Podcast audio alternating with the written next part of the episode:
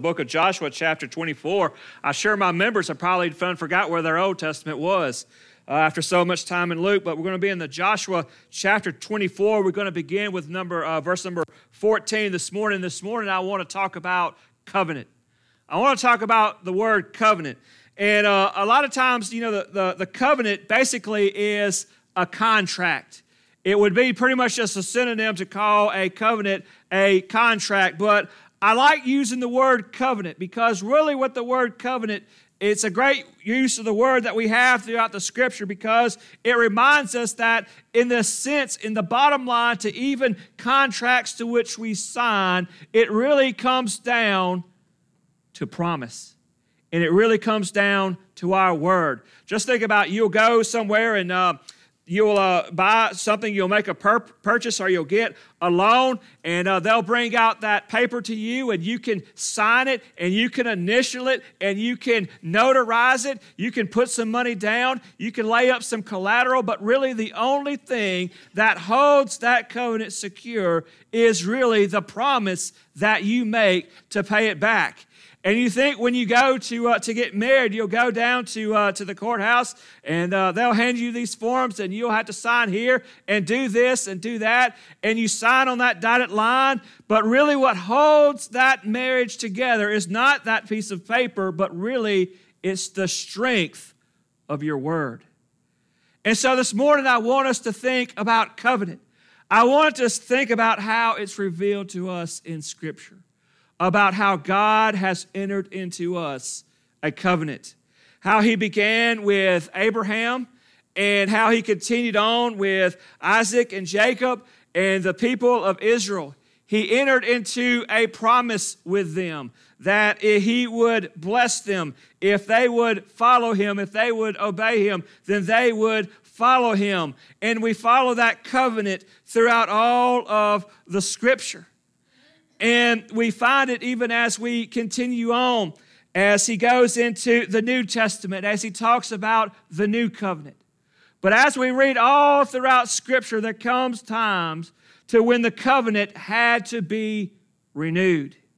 There had to be a recommitment to the promise. There had to be a renewing of the people's commitment to follow and obey God, a remembrance of what God had called them to do and what they were supposed to be about. And there were usually three occasions that brought about this renewing of a covenant. We find it, first of all, when, when God would reveal to them something new about his plan, something new about the covenant as he explained it further. You remember how the covenant began with, uh, with Abram as, his, as he was in a distant land and he was called by God. I want you to go to a land that you do not know, and I will make you a great nation. And there was the beginning of the covenant. And as he stood in that land, God appeared to him again and said, Look, if you will follow me, if you will obey me, that I will make you a father of many nations, and many people would be blessed through you. And then it came further as it got into the book of Exodus, where you had the children, God's nation, the people of Israel.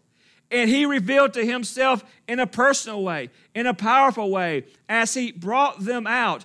And he renewed the covenant with those people, letting them know that, look, if you will follow these statutes and if you will follow these laws, then I'll take care of you. And then it began on either further in their ups and downs as he brought them into the new land where he renewed his covenant and said, Here, here's what I promised you. If you will continually following me, then I'll leave you here. But as we know, they disobeyed the covenant. And God began revealing about a new covenant that He was going to make. And it's through Jesus Christ, that final revelation of the true covenant. And He renewed it with us. There are other times that uh, the covenant had to be renewed when the people got off track. There are various times when they were wondering, uh, even at the beginning with the children of, uh, of Israel, that how they first of all didn't listen to Moses. And so they had to renew their covenant with God and how they wandered in the wilderness and they disobeyed and they had to renew their covenant with God. And as they had their kingdom, there were kings and the people that would follow God, and then there were times that they weren't. And in each of those times when they came back to Jesus, they renewed their covenant and they renewed their commitment to God. It was time for them to renew the covenant. Another situations, uh, another occasions that you would see the renewing of that covenant is a time like we have here in, in Joshua, where it's the turning of a generation. It is a completion of a phase. And it was the handing over of the people, it was a handing over of the leadership and the responsibility to a new generation and they would have to embrace God's word. They would have to embrace God's covenant. They would have to embrace God's instruction in their own life.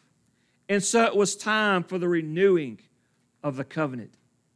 And so as we read these verses this morning, I want to think about our lives and how our lives are filled with ups and downs in our relationship with Jesus Christ, in our commitment to His church, in our commitment to His scripture, in our commitment to living the life that He wants us to do, things can kind of be up and down, right? And so maybe you have gotten off track. Maybe you have gotten away from the Father. It's time to renew the covenant this morning. Or maybe God has brought you to a certain season of your life where He's done great things for you in the past. But rest assured, He has something new for you today. So it's time for us in all of our hearts to renew our covenant with the Lord. So let's read together and let's learn how we can renew our covenant with the Lord. In the book of Joshua, chapter 24, begin with verse number 14. It says, Now therefore, fear the Lord and serve him in sincerity and in faithfulness. Put away the gods that your fathers served beyond the river and in Egypt, and serve the Lord. And if it is evil in your eyes to serve the Lord, choose this day whom you will serve, whether the gods of your father served in the region beyond the river, or the gods of the Amorites in whose land you dwell. But as for me and my house, we will serve the Lord. Let's pray. Heavenly Father, we thank you for this day that you've given us. Lord, we thank you for the promises that you give us, Lord, in Scripture. But Lord, most importantly, Lord, we are thankful that even those times to which we are unfaithful, Lord, you remain faithful to us. Lord, and as we think on these words this morning, I pray that all of us will renew in our heart our commitment to serve and follow you. In Jesus' name I pray. Amen. The renewing of covenant required several things. First thing it required was an uh, uh, honest assessment of the past, an honest assessment of the past. And as uh, uh Joshua has began his discourse in the first uh, verses of this chapter, he begins reading them a history about how what all the things that God had done for that nation. And so you can imagine it was almost like a homecoming service for them where they would sit around and they would gather and they would talk about all the things that they have done, just like you have sat around today and talked about all the things that you have seen this church and all the memories that you may have. So Joshua wanted to remind them of the memories to which they had and give an honest assessment about where they have been. And he starts off about how the call of Abram when he was a, in a foreign land that he called them and, and he led them and he lived and watched over him while he was a sojourner there in a foreign land and the promises that he made to him. And then he talked about how he watched over Isaac and Jacob as well, and how he watched over them during the famine in, um, in, uh, in Egypt, providing the way through Joseph. And then it talked about how God brought them out of that captivity and brought them out of Egypt. and talked about how God had watched them and watched over them and provided for them in the wilderness. And now, how God at this point had given them victory over these vast armies, like the city of Jericho, and all the Hittites, the Amorites, the Jebusites, and the Israelites, and the Phasthites, and all those people that they faced, and how He gave them victory. And He wanted to let them see that history. But we also see an honest examination of the history, everything wasn't always that good. Because we know that in their times when Jesus, I mean, when, uh, when God would appear to the people of, uh, of Israel, that they would disobey, that they would test God, even to a certain point that a whole generation was killed uh, in the desert and not allowed to enter the promised land. We hear about their rebellion. We hear about as God would tell them an instruction, they would say, No, we're not going to do that. And how they would rise up against their leaders and how they would refuse to do the things that God wanted them to do. And so their history, an honest assessment of their history, was filled with a whole history of God's faithfulness and provision for the people. And God working through them to do extraordinary things but it was also filled with times of failure and rebellion and hardship. And we like to always think when we talk about the past, when we talk about the past of the church, and we talk about the past of our walk with Jesus, we always want to paint a perfect story about how everything was always great, and we want to remember the good times. But as we think in the terms of our covenant, we want to remember that God has done a lot through us through us, but yet we have made several failures. And if you would present a summary statement for the people of Israel as they would honestly look through their history, you would conclude one thing. When we followed God, everything worked great. When we disobeyed God, everything went terrible.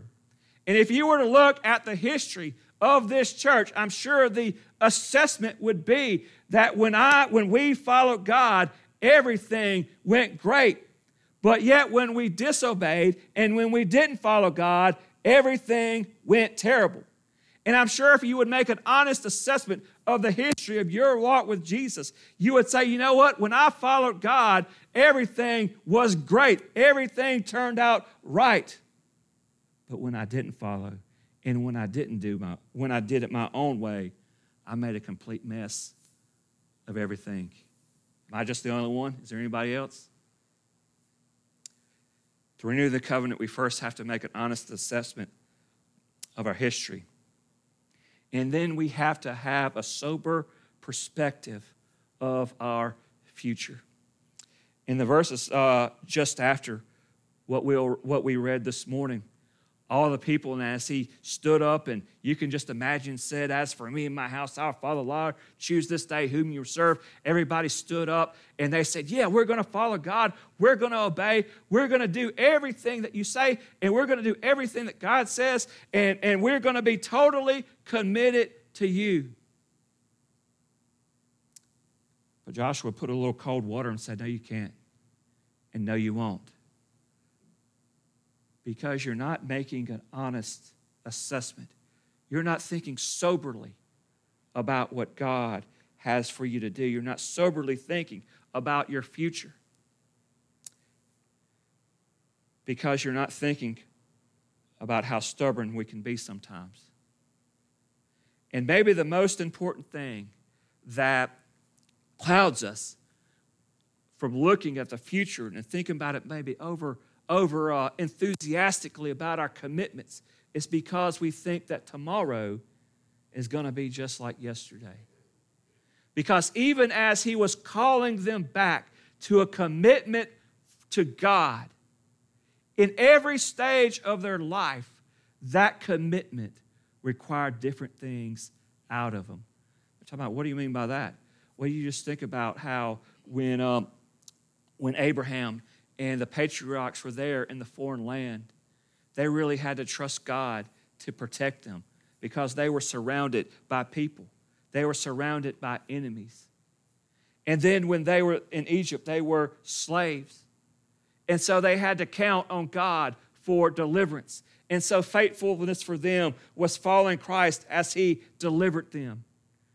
Then they were in the wilderness. And in that generation, what the wilderness, they had to depend on God for everything for food, for water, for clothing, for protection, for everything. Completely dependent upon God.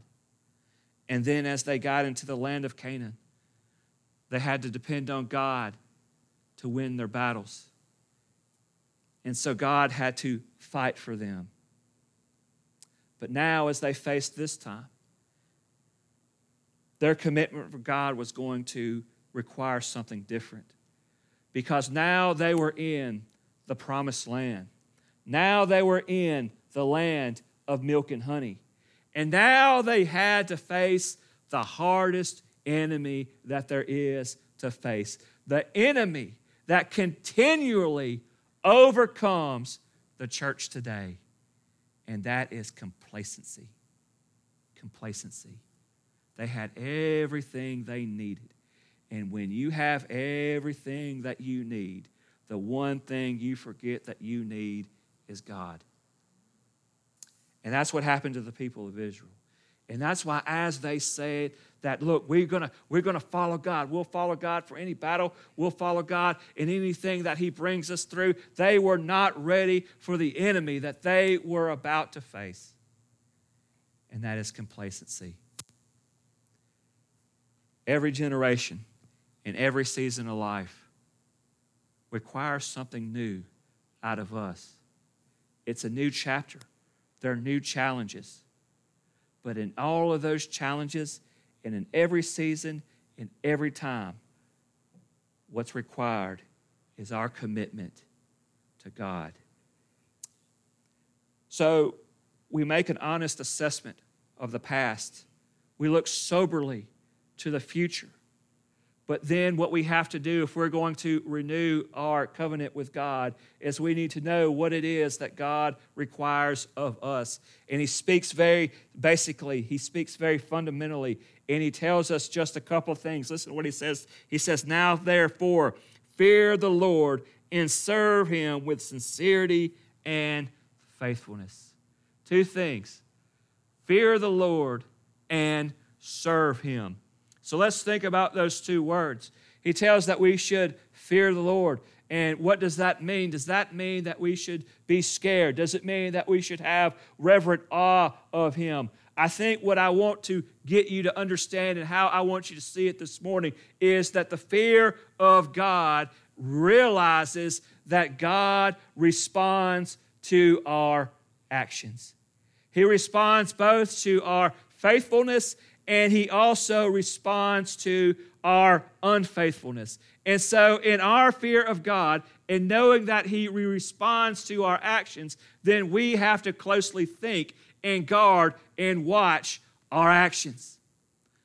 We can't just be reckless. We can't just be people who aren't thinking about things. You think about, uh, I always think about uh, Joey when he goes to shoe those horses. He can't just go up those accidentally start grabbing feet because those horses and those mules are going to respond to his actions. And if he does the wrong thing, and sometimes even if he does the right thing, he's going to get kicked. And you think about when you are working with electricity, you just don't go willy nilly and start pulling wires and cutting things. You have to understand is that there is going to be a response to your actions. And if your actions are the wrong actions, you're going to be set on fire. You understand in your relationships. Is that your boyfriends and your girlfriends and your wives and your husbands? They respond to your actions. If you do the right thing, if you're faithful, they will respond to that. But if you're unfaithful, and if you do things that wrong, they will respond to that as well. So we choose and we think about and we guard our actions. We fear the Lord. We know that He responds to our faithfulness. And when we are faithful to God, we get to experience a true relationship with Him to which He guides us, into which He provides for us, to whom He blesses with us, and He communes with us. But when we act in a way in unfaithfulness to God, He responds to that as well with discipline. And so, as we go through our life, we are to fear the Lord. We are to understand that we need to be careful about our actions. And then he says, not only we fear the Lord, but we serve him. Notice in that word serve, he's setting forth that relationship that we have between God and ourselves. Is that he is the master and we are the servant. And too many times we try to have it the other way, right? We try to be the masters and we let God be the servant. We say, God, I want you to do this. God, I know that you say do it this way, but I'm going to do it this way because it's my way and I like my way better. But that's not how it's going to true. That's not how you can have a covenant from God. That's not the way that he lays it out. If we are to truly be in a covenant relationship with God, he is the master and we have to commit our hearts to serving Him. And then he gives us two adjectives, if you will, about how we are to serve the Lord, that we serve Him sincerely. Sincerely, not begrudgingly, not just trying to fill out the commitments and the rules that He's given us, but with a sincere heart, responding to His love in our life sincerely not out of obligation, not out of begrudging, but we do it sincerely, not just doing it because we're afraid that if we don't do it, we might get struck by lightning or anything like that. But we do it out of sincere love in response to what Christ has done for us, that while we were still sinners, He died for us. Since God has been so gracious to us, and He has bought us with the precious blood of Jesus Christ, we sincerely submit ourselves to serve Him. Then He also tells us that we serve Him faithfully. That means we have to put everything else aside and serve Him faithfully. You know, we can't serve God on Sunday and Wednesday and serve ourselves and serve the world the other days of the week. We have to be faithful in our service to the Lord. So we need to understand what the covenant is all about and what the requirements are. Then the next thing we have to do is we have to pick a side. Pick a side. Sometimes t- picking sides and make choices are hard things for us to do. If you don't believe me, just ask somebody, hey, where you want to go eat today? And you'll talk about it for two hours and never go to eat. Because sometimes we have difficulties making decisions. And y'all don't have to worry about that, that today because we all know where we're going to eat, right? But anyway, sometimes making choices is difficult. And what he lays for us, he says, is a definite choice. He said, I want you to choose this day whom you will serve. Choose you this day whom you will serve. And he lays out some options. He says, I want you to. Uh, to choose whether you're going to serve the gods who were uh, in the land your father served in the land beyond the river. I want you to choose if you're going to serve the gods that uh, were there in Egypt. Uh, I want you to serve, choose whether or not you're going to serve the gods of the Amorites. Now, you always think about, like, uh, well, I don't serve other gods. I don't have other idols in my life. I don't serve Buddha. I don't worship uh, Muhammad. I don't worship all these anything. But I want us to think about what those gods really mean. He says, first of all, are you going to serve the gods that your fathers served in the land beyond the river? And that's back from where Abram was, back there in the city of Ur, the Chaldeans, where there are other deities that they served. And so, what you have to ask yourself are you going to serve the gods of the way you were raised? Are you going to serve the gods in the way to which you grew up? Are you going to live your life the way that you used to?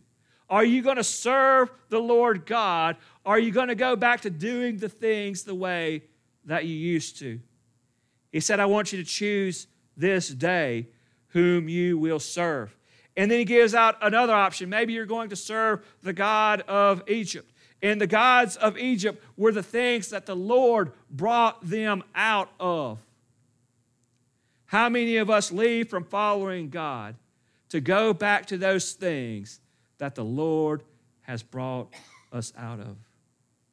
Has He brought you out of depression? Has He brought you out of drinking? Has He brought you out of a, uh, a lousy lifestyle? Those things that hurt you, the things that you got you down, that the Lord brought you out of. Are you going to go back to them?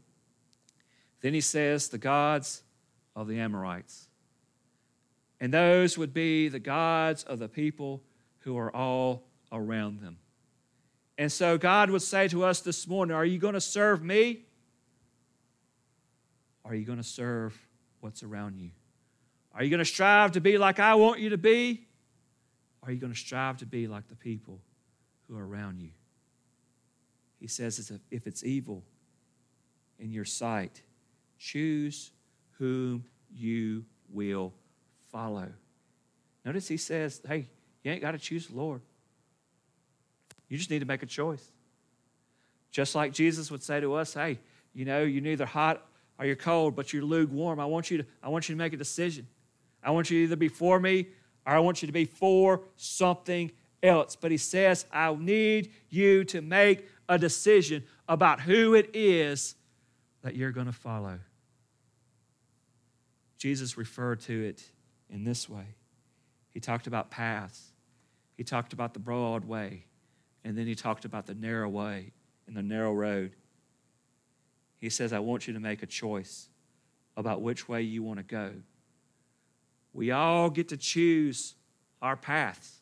We're all free to choose which path we want to take. We're all free to choose what direction we want to go. We can choose our paths, but we don't get to choose the consequences. And Joshua wants you to know, would want them to know, and wants you to know that there are choices. There are other options to make.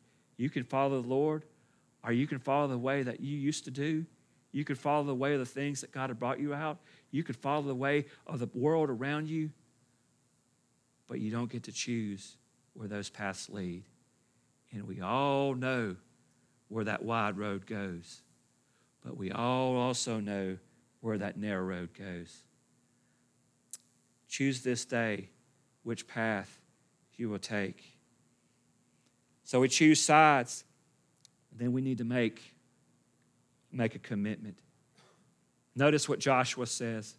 Before he took the poll, before he asked anybody else, he says, I'm going to let you know, first of all, right off, to begin things off, as for me and my house, we will follow the Lord.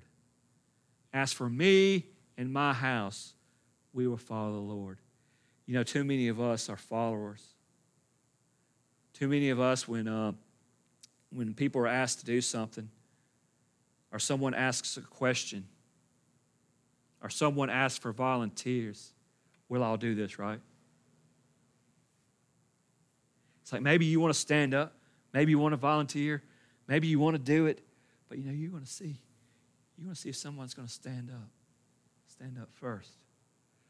Because you don't want to be that one person to just stand up and nobody else, everybody else to sit down and everybody else is just looking at you.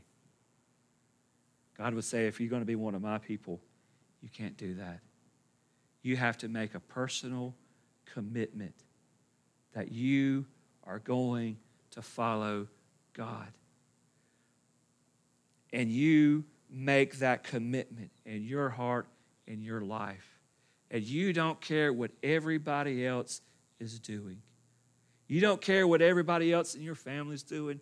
You don't care what everybody else in your church is doing. You don't care about what everybody else at work is doing. You don't care what everybody else at your school is doing. As for you and me, we're going to follow the Lord. So his commitment was personal.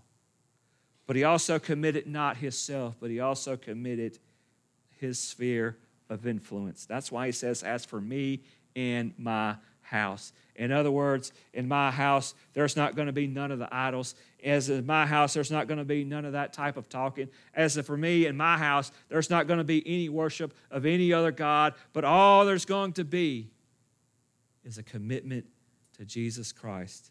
Now, what they do when they get out of that house is up to them. But as for me and my house and what I have control over, we are going to follow the Lord.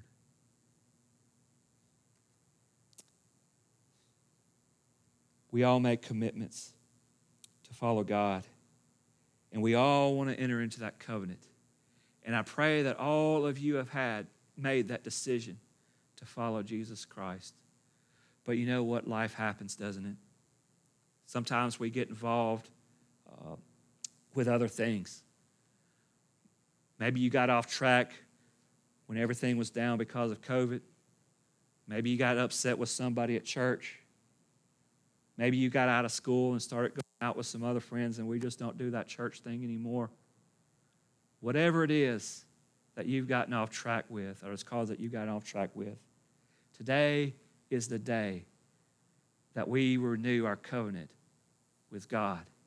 Today is the day that we resolve again that we're going to follow the Lord, that we are going to fear Him, and that we're going to serve Him, and we don't care what anybody else is going to do. I pray that all of us here will make that commitment in our hearts today. Let's pray. Heavenly Father, we thank you for this day that you've given us, Lord, and I thank you for all the things that you've blessed us with. Lord, I just pray that, Lord, as we come to this time of invitation, Lord, we think in our hearts how we gave ourselves fully over to you. Or have we gotten sidetracked? But Lord, I pray during this morning, during this invitation, Lord, we get our hearts right and we renew our commitment with you. In Jesus' name I pray. Amen.